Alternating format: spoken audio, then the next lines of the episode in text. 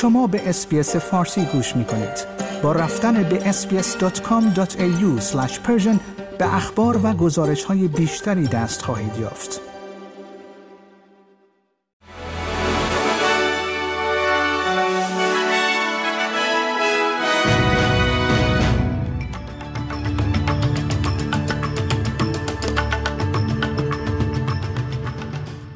درود بر شما شنوندگان گرامی این پادکست خبری امروز پنجشنبه 21 دسامبر 2023 اسپیس فارسی است که من پیمان جمالی اون رو تقدیم حضور شما می کنم ریچارد مالز وزیر دفاع استرالیا می‌گوید که استرالیا با وجود درخواست ایالات متحده آمریکا کشتی های جنگی خود را به دریای سرخ نمیفرستد.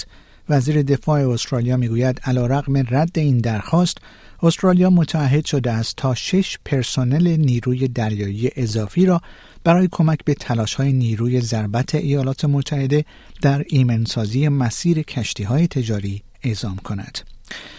یکی از رهبران حماس برای گفتگو در مورد معامله احتمالی دوم گروگانها وارد مصر شده است. این در حالی است که رأیگیری در نیویورک در مورد قطعنامه سازمان ملل که خواستار آتشبس طولانیتر و ارسال کمک های بیشتر به غزه شده بود برای سومین بار به تعویق افتاد. دفتر رسانه‌ای حماس می‌گوید که تعداد کشته شدگان غزه از 20 هزار نفر گذشته است که 8 هزار کودک و 6200 زن در میان کشته شدگان هستند. اتحادیه کارگران حمل و نقل از مجلس سنا خواست تا اصلاحات در بخش وسایل حمل و نقل نجات دهنده را پس از خبر کشته شدن یک سوارکار دیگر در حین کار تصویب کند. مرگ این جوان 29 ساله برای بیش از یک سال گزارش نشده بود و از آن زمان تا کنون چهار کارگر دیگر در محل کار کشته شدند. ساکنان شهر کوکتاون در شمال کوینزلند از مردمی که از سیل در جامعه بومی ووجال ووجال فرار می کنند استقبال کردند.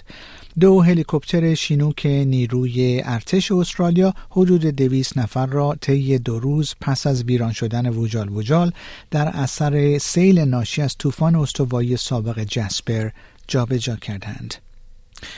حکم دستگیری مردی که گفته می شود در جریان یک جنایت یک قربانی بیگناه را کشته و دو نفر دیگر را زخمی کرده است صادر شده است. احمد العظام 25 ساله در پی تیراندازی صبح زود در گرین‌اکر در جنوب غرب سیدنی در 23 جولای سه روز پس از اینکه در خودروی پارک شدهش به شدت مجروح شد در بیمارستان جان باخت. ایوا لولر امروز 21 دسامبر به عنوان وزیر ارشد جدید قلمرو شمالی پس از برکناری سلف خود ناتاشا فایلز سوگند یاد خواهد کرد. از خانم فایلز در اوائل این هفته درخواست شد تا به دلیل دو رسوایی تضاد منافع مربوط به سهام اعلام نشدهش در شرکت های معدنی ساوت 32 و وودساید استفاده دهد. دولت فدرال استرالیا حدود 500 میلیون دلار برای حفاظت از حیات وحش بومی کشور سرمایه گذاری خواهد کرد. این سرمایه گذاری در حال انجام خواهد شد که تلاش ها برای مبارزه با صنعت سی میلیارد دلاری قاچاق حیات وحش ادامه دارد. وزیر محیط زیست فدرال تانیا پلیبرسک امروز با کارکنان باغ وحش تارونگا در سیدنی دیدار کرد تا در مورد تحقیقات جاری در مورد قاچاق حیات وحش گفتگو کند و یک نامزد ریاست جمهوری روسیه که خواستار صلح در اوکراین است اسنادی را برای ثبت نام نامزدی خود برای انتخابات ریاست جمهوری 2024 این کشور ارائه کرده است یک کاترینا دانسووا به طور رسمی توسط گروهی متشکل از 521 هوادار در نشستی در مسکو خود را نامزد کرد.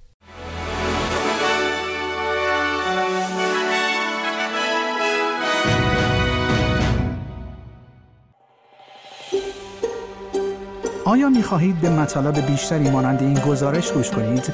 به ما از طریق Apple Podcast، Google Podcast، Spotify یا هر جای دیگری که پادکست های خود را از آن می گیرید گوش کنید؟